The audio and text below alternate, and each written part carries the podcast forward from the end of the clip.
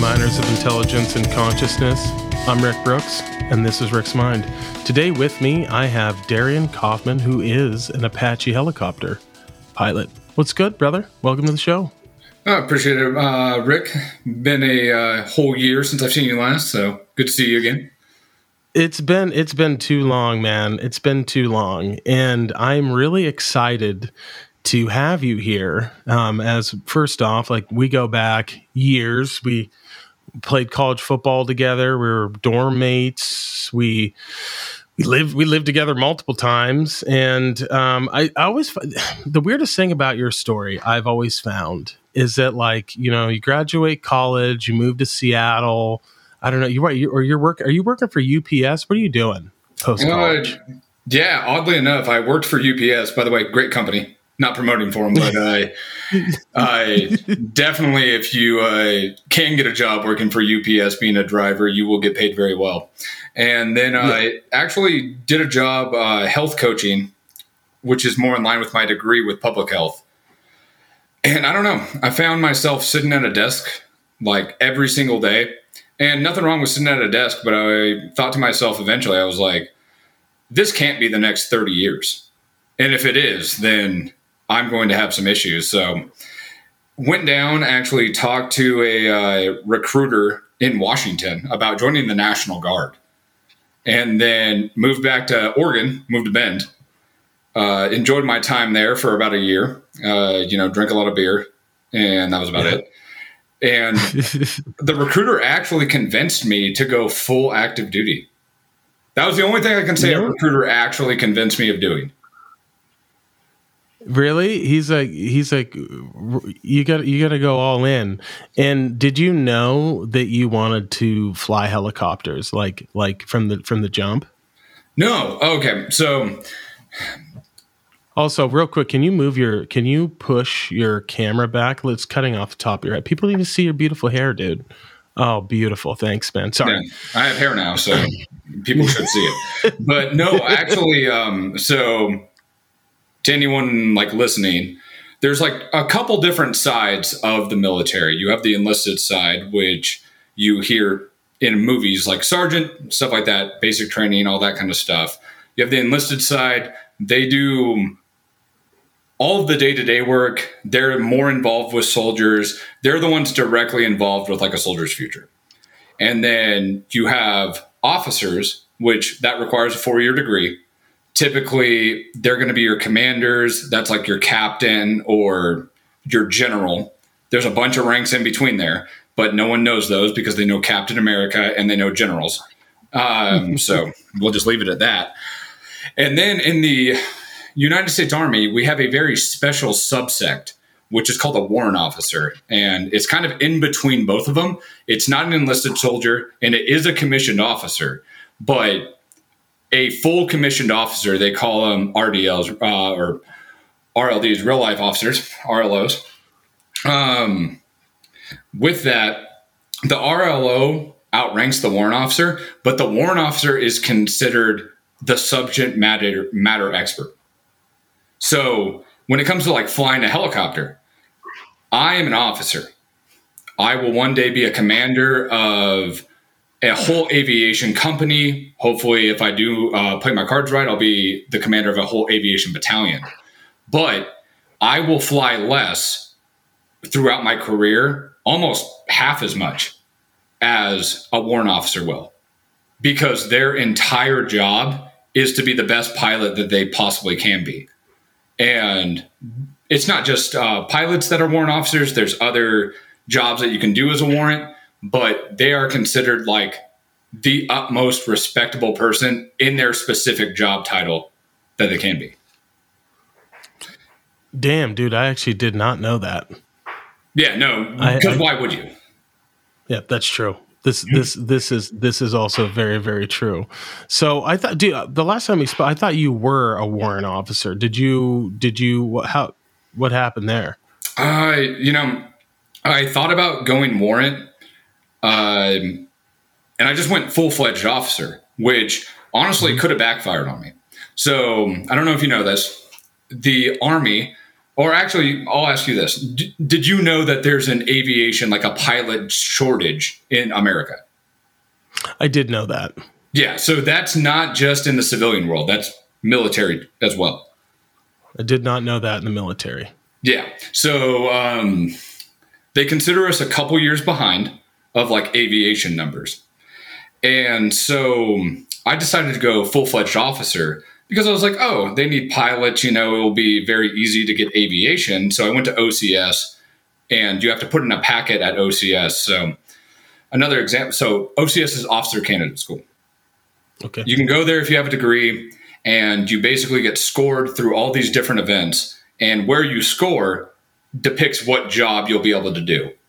So let's say that there's four infantry slots, a couple engineer, like all these other jobs well, if you're number one, you get your pick of the litter. But if you're number 80, it all is depicted off of what people picked before you. But with yeah. aviation, that list doesn't matter at all.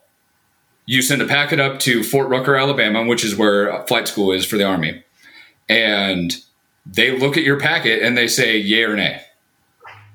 And if they pick you, then you're automatically off the OML. You get you get that job. Well, so I thought the Army needs aviation pilots. I'll do that. Turns out they need warrants.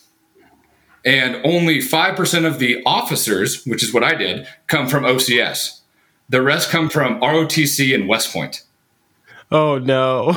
Yeah. did you did you know this scope when you sent before you sent your packet off, or did you figure this out after the packet was off? No, after the packet was off, and uh, oh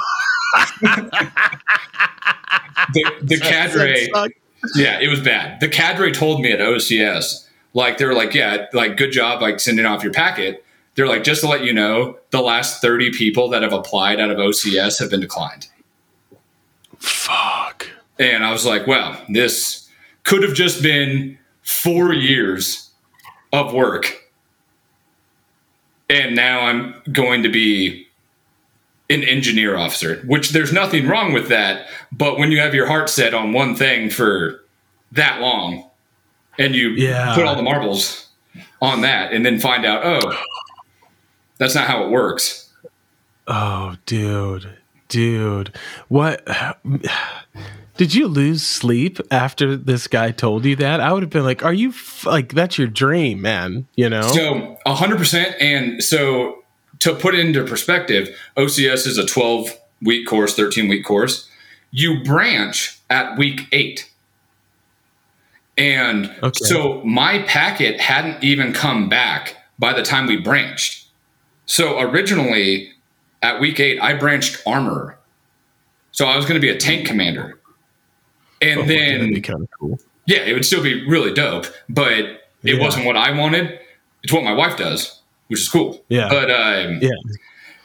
No, and then two weeks later, after branching, or like a week later, the packet came back that I had been accepted, and it was like a week or two before graduation.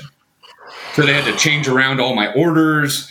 They had to do like I had to change my uniform, all that kind of stuff. Oh, nice. Because that's the nice. thing about aviation. They could tell you at any point that you got accepted. And it's kind of like one of those deals where if you say you want to be aviation, they accept you, you kind of have to take it. Oh yeah, dude. Yeah, absolutely. Absolutely. I mean, but it just it opens up so many doors for you even post military. I mean, there's not you can you're always going to be able to get a job being a helicopter. I would assume. I would assume. Like it's it's I would assume. Am I right there? Um so yes and no, like it depends. So when the COVID so, okay, like I'll try to like break this down.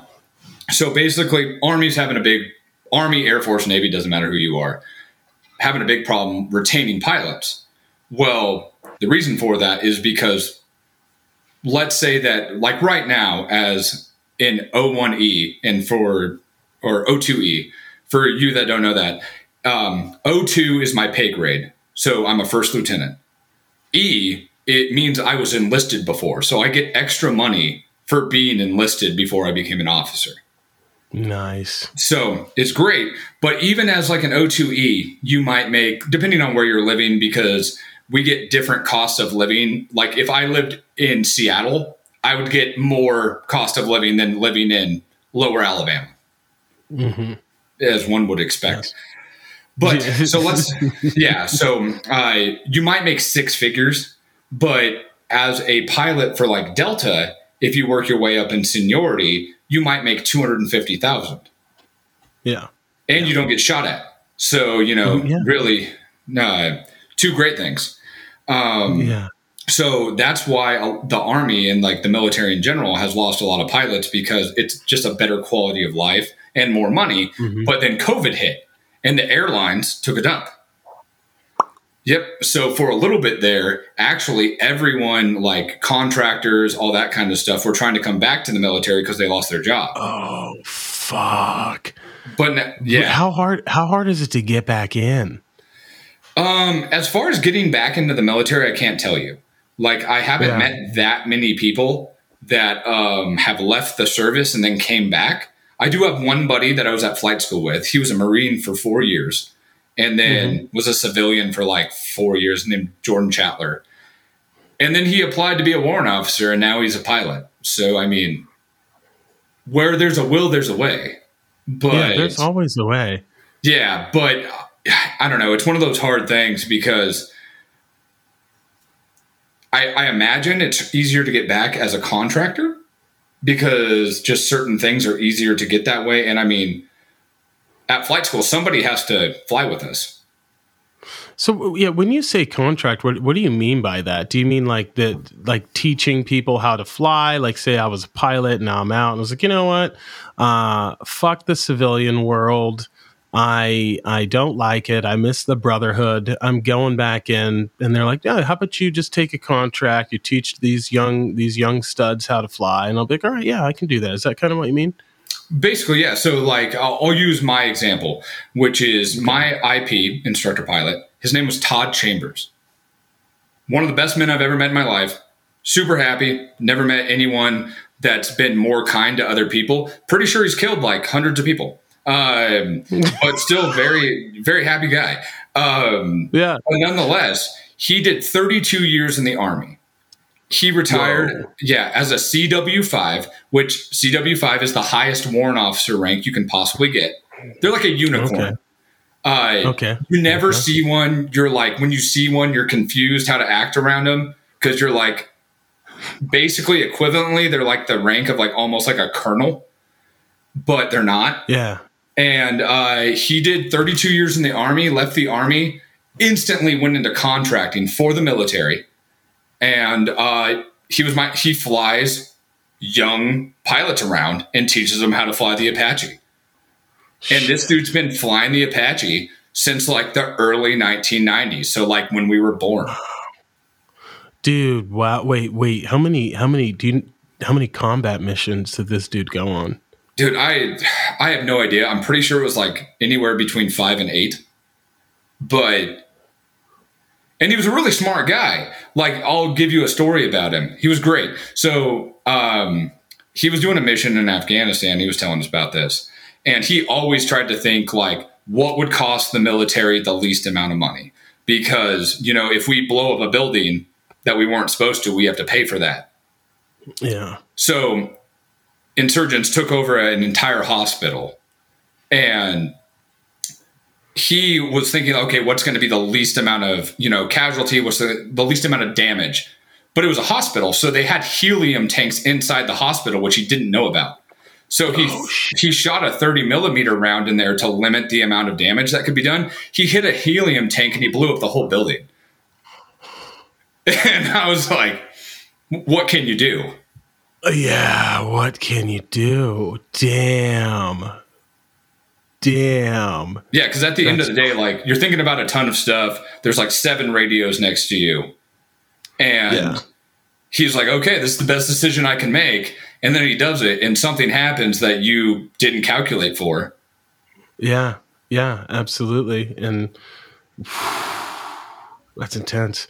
Is it weird though that like when I just the idea of being able to fly around and rain death down? I'm like, man, that sounds awesome. That, I don't know why. I've al- I've always like been very. I, I should have always think about. I made a mistake not joining. I should have, but Um, I do definitely have a, a, minor problem with authority, but dude, it just it seems like such a freaking cool life. Unless you get stationed in Alabama, and then it, it's not as chill as you'd think. Which is weird because a lot of the guys outside of flight school want to be stationed in Alabama. Really? Why? So in the military, we have stuff called TRADOC, which is training, like what I was just in. Mm-hmm. And then you have FORSCOM, which uh, FORSCOM is like all the units that go forward, they deploy, do stuff like that. A lot of field exercises, whatnot. Um, and up until recently, the uh, when we pulled out of Afghanistan, aviation, because of how far behind we are as far as like manning, it would be mm-hmm. you would do a rotation to like Europe, let's say. And you would come back for, you know, nine months after a nine month rotation. But that rotation was to get you ready to go to Afghanistan or Iraq. So in a three year stint, you were gone for anywhere between 18 and 22, 24 months. Mm-hmm. And when you get stuck in TRADOC, you're never, you don't deploy. Oh. Yeah. So as far as like getting to see your kids grow up or actually spending time with your significant other, it can be very beneficial. Yeah, yeah, yeah. I, I never. Th- th- these are things I have no idea. I didn't know any anything about this life, dude. I have known nothing about it. That's. Did you enjoy your time in Alabama? I mean, I I will say, I don't know if I was in the wrong area of the South, but the food is not what I thought it would be. I thought it was going to be better. Um, so that was unfortunate. Uh, but the Florida coast like the Gulf Coast of Florida, absolutely incredible. Probably the best beach I've ever seen. Yeah. So yeah, like mm-hmm. I would say that. You would say that. Um, I, I, I, you might not have been in the right area because, like, what Tennessee, Eastern Tennessee, North Carolina, absolutely fantastic food. Texas is not really the South; it's the Southwest, but fantastic food.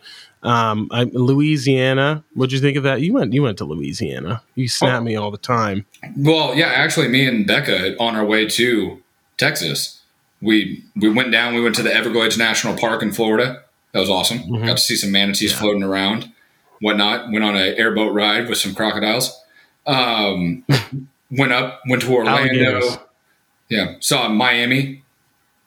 Uh, Ooh, yeah, Miami Beach. That was great. Then we stopped in New Orleans of course, which yep. is not quite back to what it was before COVID, but it's still great. Mm-hmm. Um, yeah, and then just headed over to Austin and then right over to El Paso, which, by the way, threw me off a little bit because the email you sent me, I read the first time, which was Central Standard Time, mm-hmm. but totally forgetting that El Paso is in Mountain Time.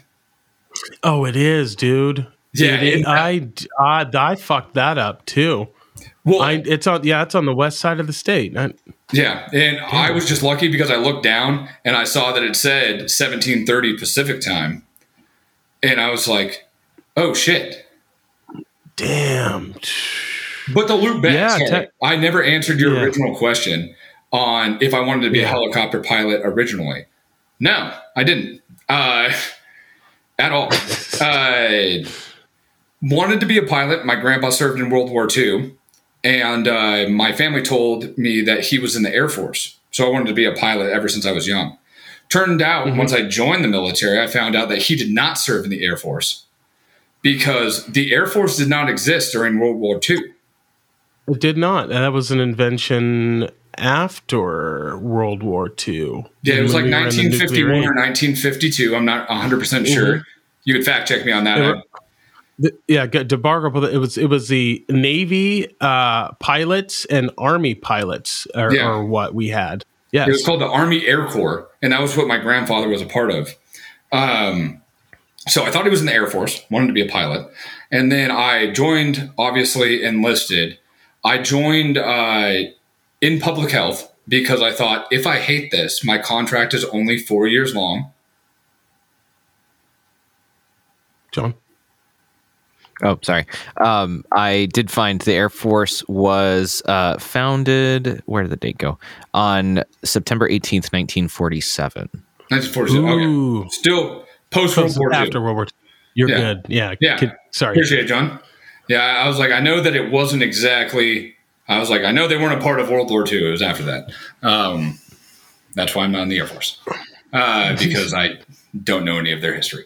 Um, but no, uh, joined public health uh, because my theory was, and you've probably experienced this, and everyone in our generation, you leave college with a degree, but then they want four or five years of experience hmm um, and I was like, well, how do I get five years of experience, but no one will hire me? So I joined the military in public health. And I was like, if I like it, I'll stay. And if I don't like it, I have five years of experience. Mm-hmm. Yeah. There you go. I can now leave and go get a job. And luckily enough, I actually met a guy during basic training who told me that he was an 09 whiskey, which is a warrant officer candidate, but he had to go through basic training. And I was like, What is a warrant officer candidate? And he was like, I'm here to be a helicopter pilot. And I said, No way. The Army has pilots. Which shows you how much I knew about the company that I just joined. Uh, but ever since that moment in basic training, I set out to be a helicopter pilot, and it took a long time. But yes. But it happened. You're here now, man. You're here now, and and I'm proud of you, dude. You should be proud of yourself. You you've been busting your ass off, and I'm glad that you know we've continued to to talk throughout the years. And I've you you know I you've clued me in. You've changed. I think the thing that I love the most about you is you've just changed so much as a human being um, since you joined the service. You, you picked up so many new skills. You play guitar now. And I think we've spoke a few times when you were in Iraq, and I was like, "Hey, man, how how is it going? You seen any action?" She's like, "I'm bored as fuck. I've learned to play guitar. My roommates learned another language." And I was like, "Wait, what?" So, I mean, I had just the amount of disconnect that I have between what actually happens, uh, you know, what goes on when you're deployed is like it's completely, it's it's all wrong, right? And um, In in some ways, but in some ways not. yeah. Yeah. Yeah. I mean, it's you, you're it's it's definitely not ideal. Um, but it's cool though. Like you've you've gotten to see the world and travel and you know meet so many interesting human beings. Like that's the part that fascinates all, from all walks of life. You have people that are from Harvard, people that you know are poor, people that were gangbangers and found a new you know a, a, a different life. Like the military is just this weird amalgamation of human beings that that it's a really unique brotherhood. It's something I'm envious of. Um, that you're a part of, man. I'm too old now. Can't do it. Too That's not true. But you could uh, but Shut up. yeah, you could you could do it all the way up until you're about you're in the cusp.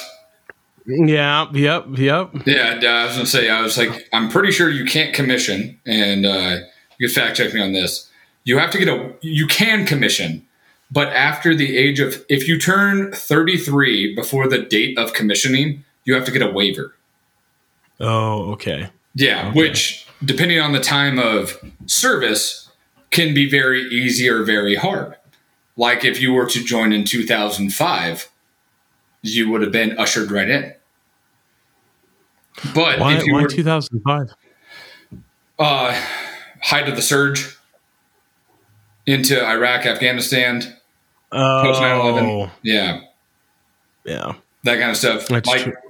You, you'll meet guys who came in originally like Go ahead, John. Oh, hey, I uh, I found the uh, your age limit. You have to be n- between 19 and 32 to be a commissioned officer. Yep. Oh shit. And that's what I was saying. Uh, if you hit 33 before you commission, you have to get a waiver.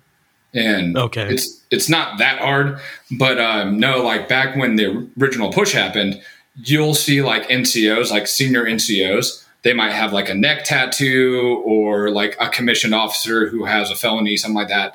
Where if they would have joined in 2016, let's say, when we were drawing down, that would have been a no go. But they joined in 2005. If you need people, Yeah, yeah. Now, um, as far as you know, the what's the scuttlebutt? Uh, are we drawn up right now? What's happening? There's a lot going on in the world. So I'm I can't speak to if we're drawing up or not. The biggest concern I have is like not if we're drawing up, it's if we even could. And Hmm, why do you say that? So, at least for me, like being in the military, and this is all like just personal opinion of mine. So, yep. since I've been in the service, when I was an NCO, the most impressive soldiers I met were between like the ages of like 24 and 30, which you would suspect because that's mm-hmm. your the prime of your life as a man.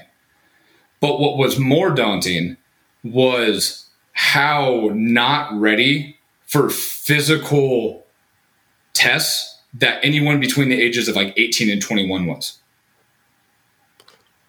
And I, I'm talking like I've never had more, I've never had a soldier in their mid 20s or even early 30s fail a run. I've had a ton of soldiers in their teens fail runs. What? Um, and like you've probably heard this on other podcasts, like, I, it's harder to get in the military than it is to get into college. And I'm not talking about university like us going to Oregon State or anything like that or Yale, but you could go to DeVry. Mm-hmm. Like just about anyone. Yeah, yeah, yeah, yeah, exactly. You and, can go to you can go to New Hampshire University online, baby. Yeah, and I'm like right now at 30 because like you've lived with me before. I've weighed about 220 pounds for the mm-hmm. last decade Yep, relatively the same weight. The amount of friends I have right now in our age group at 30 that if they went to MEPS and could actually serve, I could probably count on one hand. Shit. They wouldn't make height and weight. They've had physical ailments. Uh, and that's like another thing that comes back to like just being uh, like piloting. One of the things that people don't take into account is yes, it takes a certain amount of intelligence, all that kind of stuff to do anything in the military. Like we have line scores, ASVAB, all that kind of stuff. But like for stuff like pilot, SF, ranger, all that kind of stuff, the reason why most of them are getting kicked out isn't because they're not smart enough, it's the physical. They physically are not in good enough shape to make it through. You're, you're and I out right now. What? You're freaking me out right now. And that's just one of those things that's like terrifying, like moving forward is like I said, like just seeing that kind of thing. Um, the military has done some good stuff. I'm happy that they've moved from their original APFT, which is our Army physical fitness test. It used to be 2 mm-hmm. minutes of sit ups, two minutes of push ups, and a two mile run. Now we do hand release push ups, which I'm still not a huge fan of, but at least it, it's progress. We do a ball toss with um, a medicine ball. You're literally throwing a medicine ball behind your head. Deadlift, in order to max it 100%, would be 340 for three reps on a hex bar. Mm. Yeah. So, oh, what, dude? I could do that yeah. with my eyes closed. Yeah. Nothing. Nothing too bad. Uh, we yeah. do a sprint drag carry, which is you're pulling a 90 pound sled down and back. You run down and back, do some shuffles, carry some uh, kettlebells down and back, and then you sprint again. Not too bad. And then at the very end of it, oh, you do um, this thing called uh, a leg, uh, the leg tuck, which mm-hmm. I mean, without like getting up and showing you what it is, it's basically like kind of like hanging leg races. Similarly, like just kind of an abdominal workout. There's also okay other workouts you can do, and then you do a two mile run at the end. Uh, so, what, what, do I get? What do I? What do I got? What do I got to run two miles in? It depends. Do you want to max or do you want to pass? I want to pass. 21 minutes. Oh, bro. Okay, I'm golden. Yeah. Uh, I, can do, I can do all this. To max, I and they keep changing these standards because it hasn't actually been implemented yet. Like no one's taken one for record. And I don't think that's going to happen until next fiscal year. I could be fact checked on that. It could be this fiscal year. I don't really know. I don't really care because it's not that hard of a test. But mm-hmm. uh, to max it, I think you have to get 1330 or 1315, which still isn't that bad. No, it's not terrible. That's not yeah. terrible. I mean, I, am pretty sure. Um, even I don't run that much. I think I could bust that out in 15. 15. I would hurt. I'd be you run more than most people I know. Yeah, yeah. I've yeah, seen I you running hills. So yeah, just the, fact that that actually made you it on your Snapchat would uh, let me know that you run more than the average American. Yeah, uh, yeah, we, yeah, man. Um, good times create soft men, and we've had nothing but good times since the '40s, and uh, it's, it's something I worry about, especially with our, you know, and I'm just as guilty as the next person, right? Like, I don't, I, politically, I don't really pay attention to what what's going on. I just don't care. I think a lot of it's pointless. But geopolitically, that's where my on, Rick, I have you interests out. tend to be. Yeah, so, sorry about that. We- technical difficulties, folks. Um, where would you last hear me? I didn't hear anything that you said. You, I heard uh, good times create weak men. Oh yeah, Yeah, that was the last thing I heard good, as well. good times create create weak men, um, and we haven't had a lot of bad times since the '40s, and so I I don't really pay attention to anything that's going on politically, right? You hear a little bit this and that, but really where my my attention has always been drawn is geopolitics, and um, my so far I've been very focused on the South China Sea and that shit show. And lately I've been, you know, John kind of pointed this out to me. Eastern Europe is going it's going crazy. And so I, I look at what's going on and the loss of manufacturing and everything that we've lost in this in America. And I'm very concerned, especially when we have a lot of enemies, right? Uh, basically at the gate that we're beholden to, especially when it comes to the Chinese, right? And I get concerned.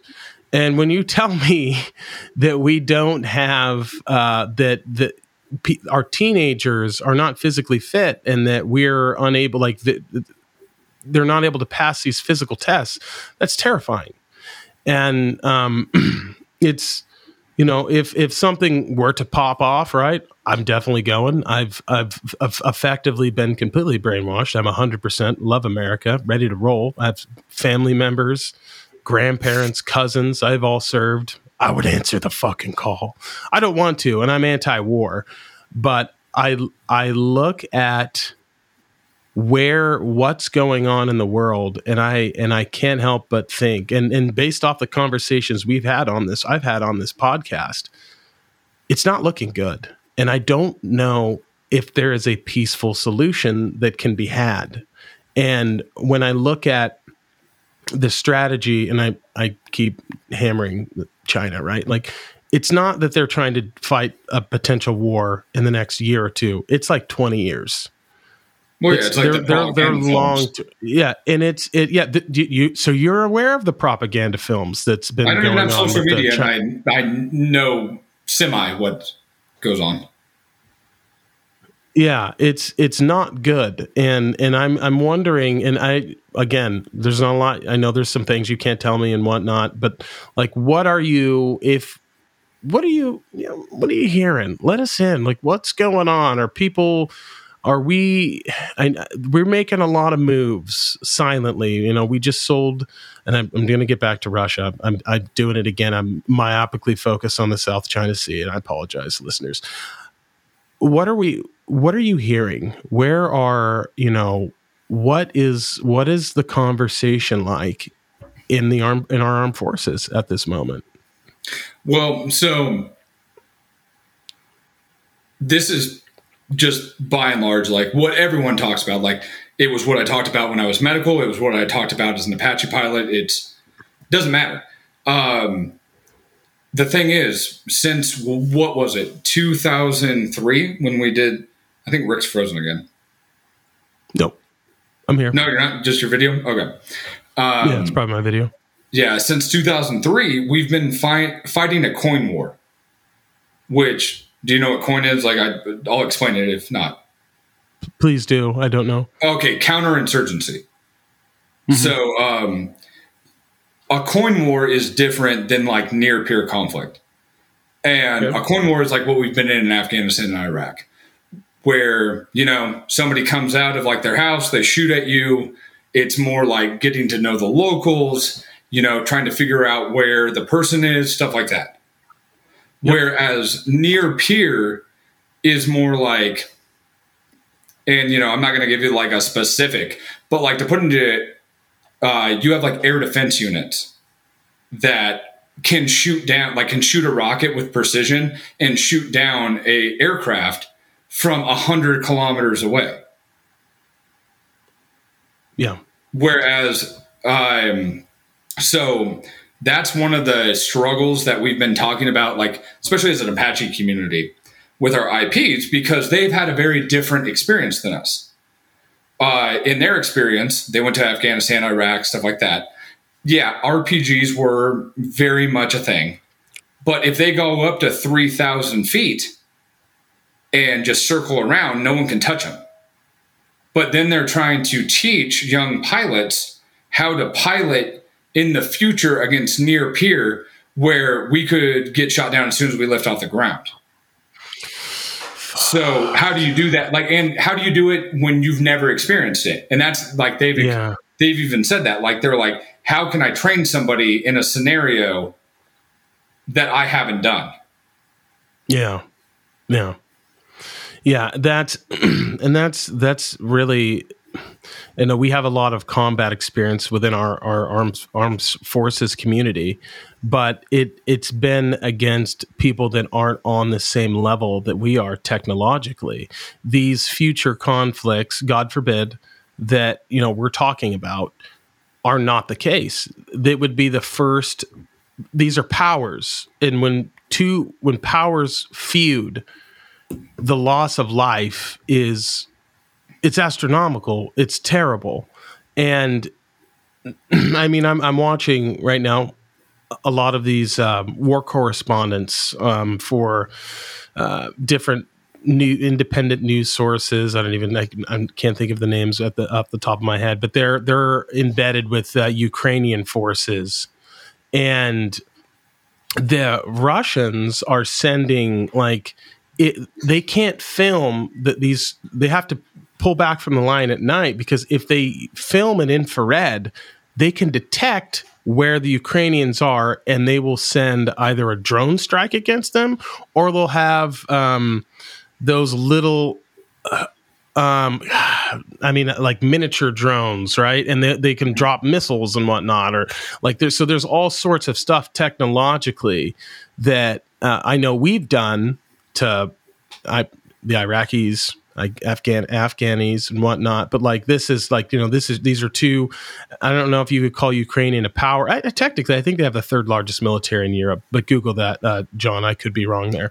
But um, that's you know that's what's going on right now, and I, I understand that if we were to engage in with another power that the amount the losses and, and, the learning curve of our generals as well. They would have to learn and when they're learning they're spending lives. And that's just a that's if, if you read history that's what's going on. Go ahead john. Uh, so confirmed they are the third largest military in europe uh, confirmed at 255000 uh, personnel though it's reported that that it has grown to 280000 in response to russia's uh, troop movements fair enough. Hundred percent, hundred percent. Yeah, thank you so much. So we, so that is, you know, so these are the things. You guys are. Uh, it sounds like, and I'm going to read in between the lines here. It sounds like that's kind of the general consensus right now. Is we fought wars one way for the past 20 years, and we're sort of gearing up to fight something different in the future. Well, man, I mean, that's not classified knowledge. That's anybody that reads the news knows that. So, um, and I mean, it's kind of the same thing as when we originally pushed into Afghanistan and Iraq.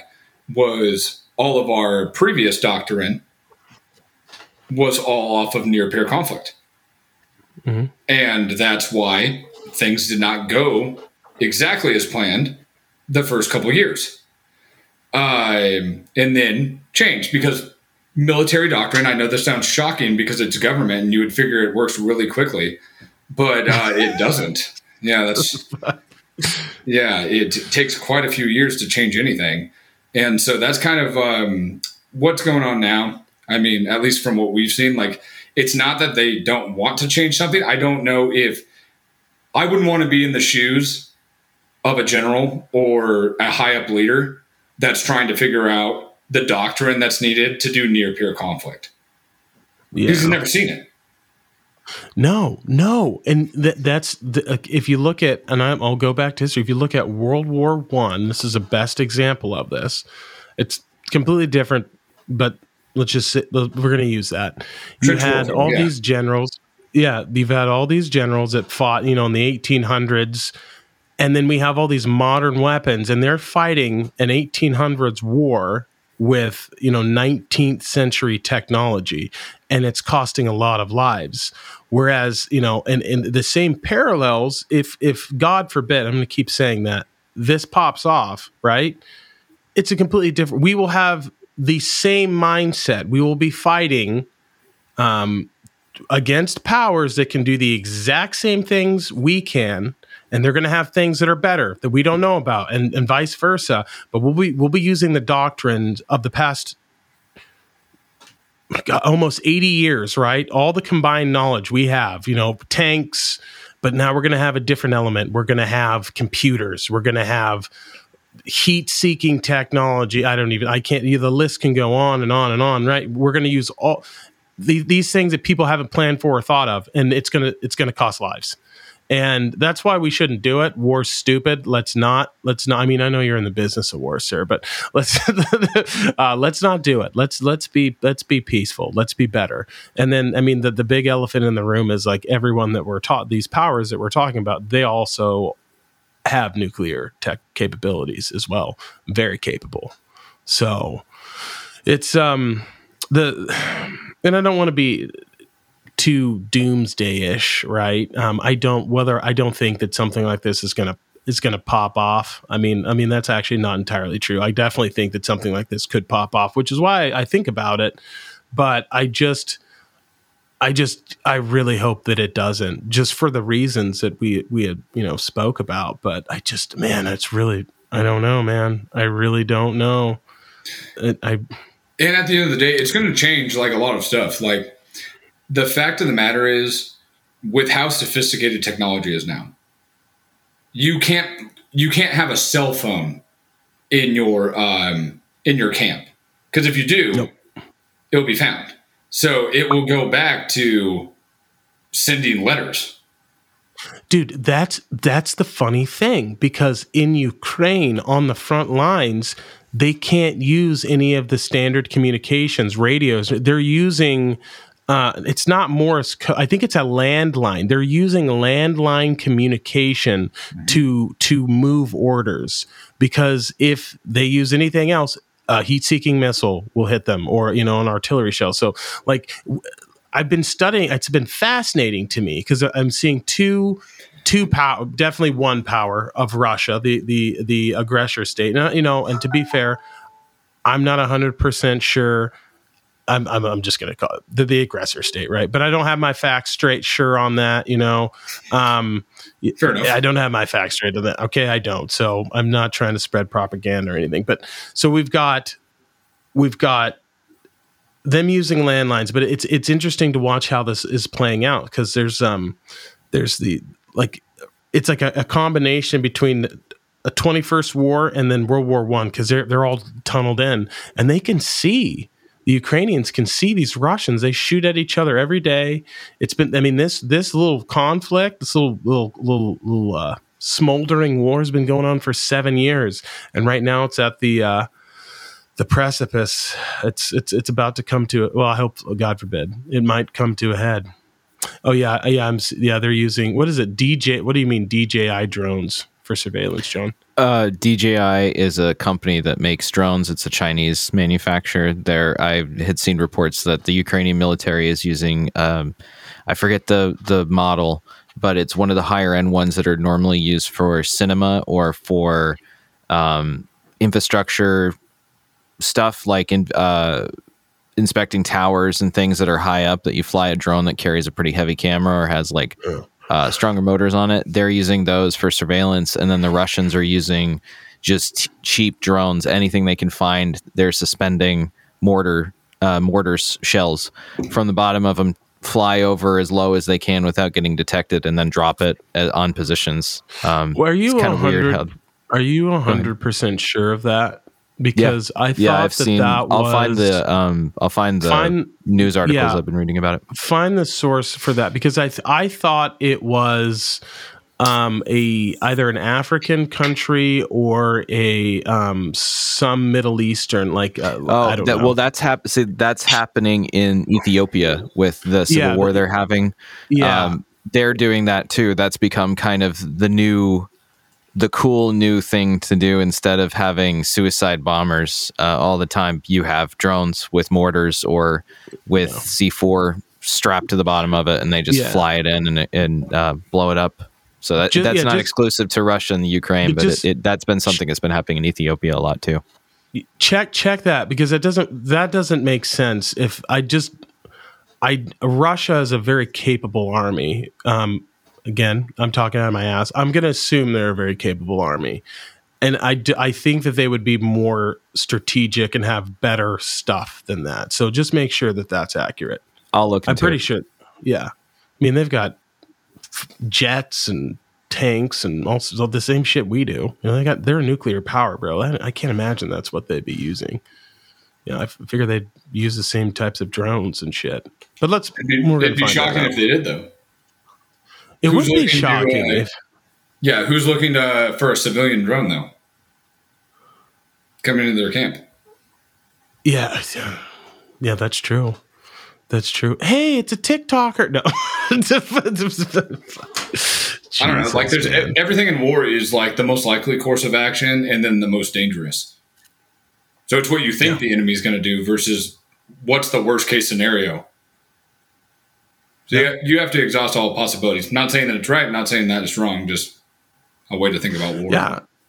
I mean, it is, and they're. I mean, it makes sense. Maybe they're probing. I. It, it makes sense to a, a certain effect, but I just feel like there'd be more effective means, right? Like I feel like it. It's that's a very low risk. I feel like low reward strategy. Whereas if I have a drone, uh, an unmanned drone, I'm flying above, and I've got you know, uh, I don't know. Uh, um, not heat seeking. I guess heat seeking, right? What? But what's the word I'm looking for? Um, I'm looking for heat signatures. Uh, yeah, yeah, yeah. Infrared. I'm looking for heat signatures. Oh my God, I see some Ukrainian rebels. Boom, strike. You know, that, I feel like that's the more yeah. effective thing. Yeah, flare. Yeah, yeah. I just feel like that would be what they would do. I feel like it'd be the same strategies we've been employing for the past 20 years. But I don't know. I could be wrong. He's pulling it up. Yeah, but I mean, what are your thoughts? What are your thoughts on on all of this? I mean, you you you tend to agree with me, which makes me feel like I'm not too crazy.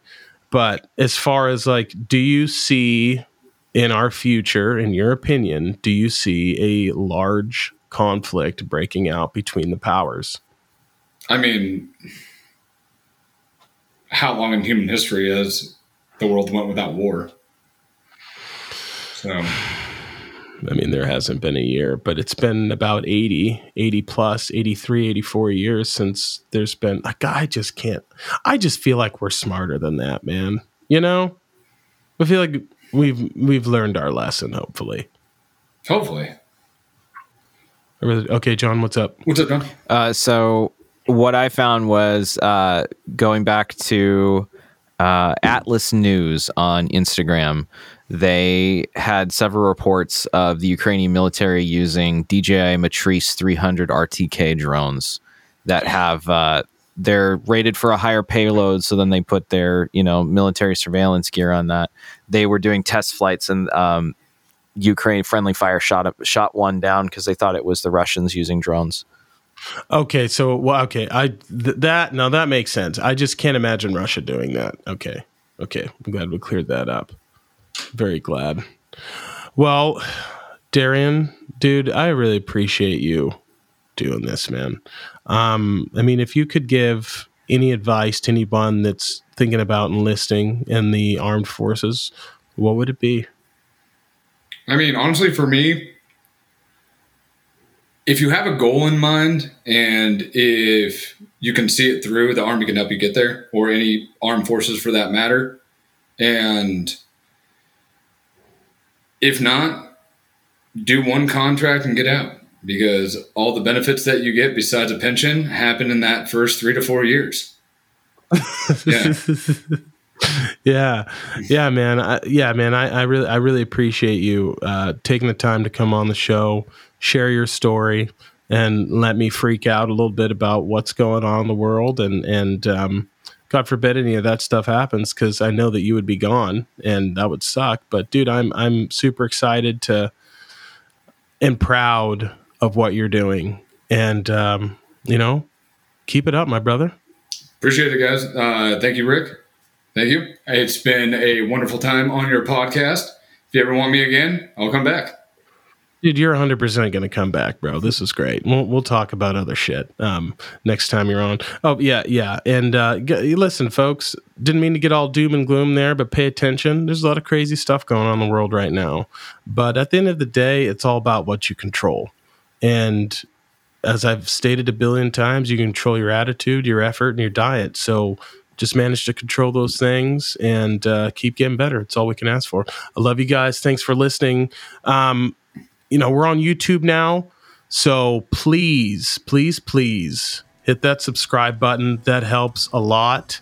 Um, leave us a review on iTunes as well, or anywhere you get podcast uh, that helps as well. Uh, we're you know we're growing this show, and it's all because of you guys. We appreciate the support, and smash the fucking like button if you feel so inclined, ladies and gentlemen. Brooks out. Finally did it.